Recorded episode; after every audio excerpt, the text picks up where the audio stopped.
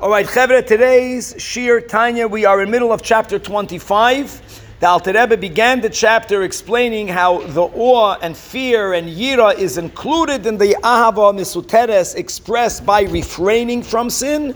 And today, in middle of the chapter, the Alter Rebbe is explaining how this ahava misuteres is expressed and revealed in the observance of positive mitzvahs. And Alter Rebbe says something gavaldik, that there can be a person that's keeping the mitzvahs, learning Torah and davening and giving tzedakah, but there's a lack of a fire, there's a lack of enthusiasm, there's a lack of excitement.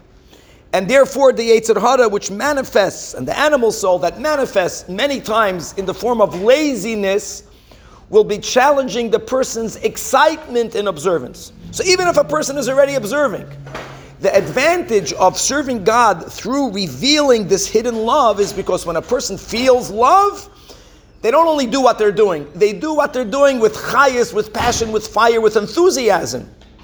And then, then you realize the reason why there is this inner laziness. Why? What's the advantage of having this inner struggle? Not even about doing or not doing.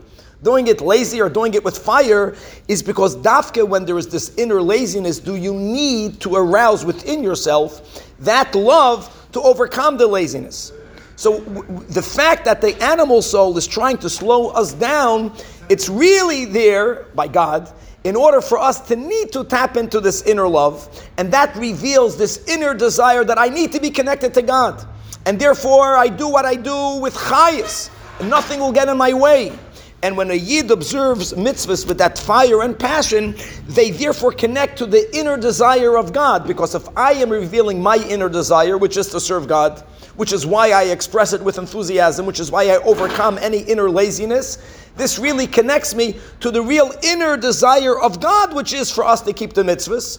And this inner desire of God therefore becomes manifest through an excitement that is done in the commandment of the mitzvahs, and we all have that fire within us in this hidden love. And all again we need to do is to remind ourselves that if I'm willing to give up my life not to be disconnected to God, then of course I'm excited to do all of God's positive commandments to be continued.